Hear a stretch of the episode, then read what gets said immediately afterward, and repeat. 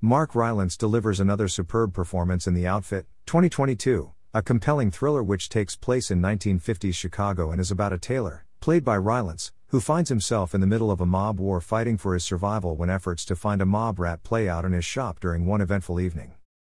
Rylance plays Leonard, a World War I veteran who says he moved to Chicago from London when the market for fine clothing dwindled after blue jeans took over the men's clothing scene. Leonard is quick to point out that he's not a tailor but a cutter, someone who designs and makes quality suits. The film opens with a voiceover of Leonard explaining the many intricate steps of creating such a suit. Leonard owns a small shop with just one employee, his young secretary Mabel, Zoey Deutch, who seems to have eyes for the young mobster Richie, Dylan O'Brien, who frequents the shop. At times, this movie called to mind Phantom Thread, 2017, another 1950s period piece in which Daniel Day Lewis played a dressmaker, but that film became a love story, whereas The Outfit becomes a mob crime thriller. Richie is the son of mob boss Roy, Simon Russell Beale, who uses Leonard's shop as a front to deposit and retrieve messages from other mobsters. Leonard wants no trouble and allows them use of his shop without argument, as he quietly goes about his cutting business. But one night, Richie and Roy's right hand man, Francis, Johnny Flynn, return to the store after being ambushed by a rival family, and Richie has been shot. Francis forces Leonard to sew up the wound, and afterwards, Leonard learns that Richie and Francis have in their possession a cassette tape which, when played, will reveal the identity of the rat in their outfit who has been supplying information to the FBI. Richie and Francis were on their way to obtaining a recorder to play the tape when they were attacked, and now both the FBI and the rival mobsters want that tape. Tensions rise between Richie and Francis, as they both suspect the other of being the rat, and things grow more complicated when Roy arrives and then Mabel, and through it all, Leonard finds himself having to outwit the mobsters in order to save his life and Mabel's. The outfit is a handsome, polished production by first time director Graham Moore, who also co wrote the screenplay.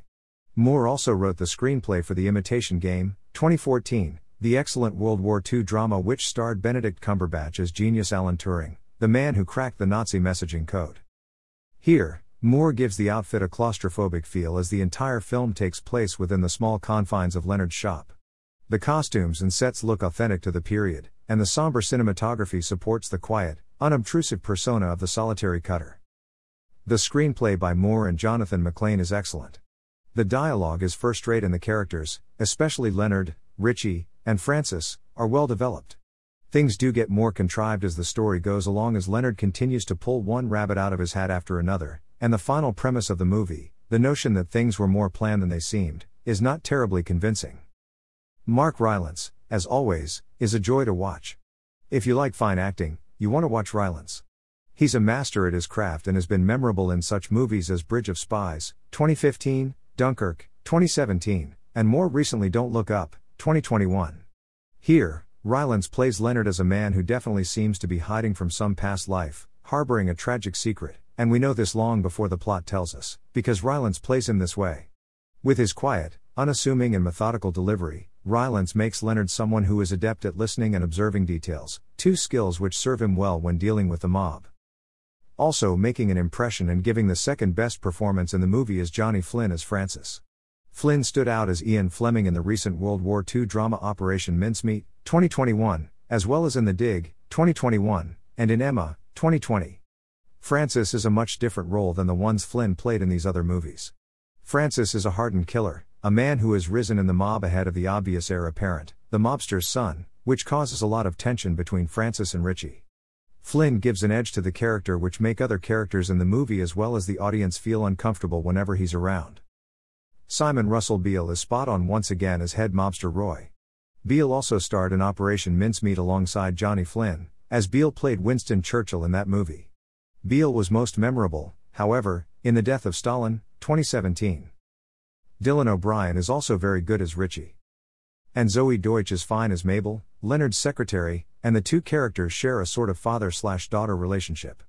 But the role is limited and doesn't allow Deutch to show off her talents as well as she has in some other movies, films like Buffaloed, 2019, and Zombieland, Double Tap, 2019. The outfit was released theatrically in March and is now available to rent on Prime Video. The term outfit has a double meaning here, as it refers to what Leonard creates as well as being the term used to describe the league of mobsters spread out all around the country.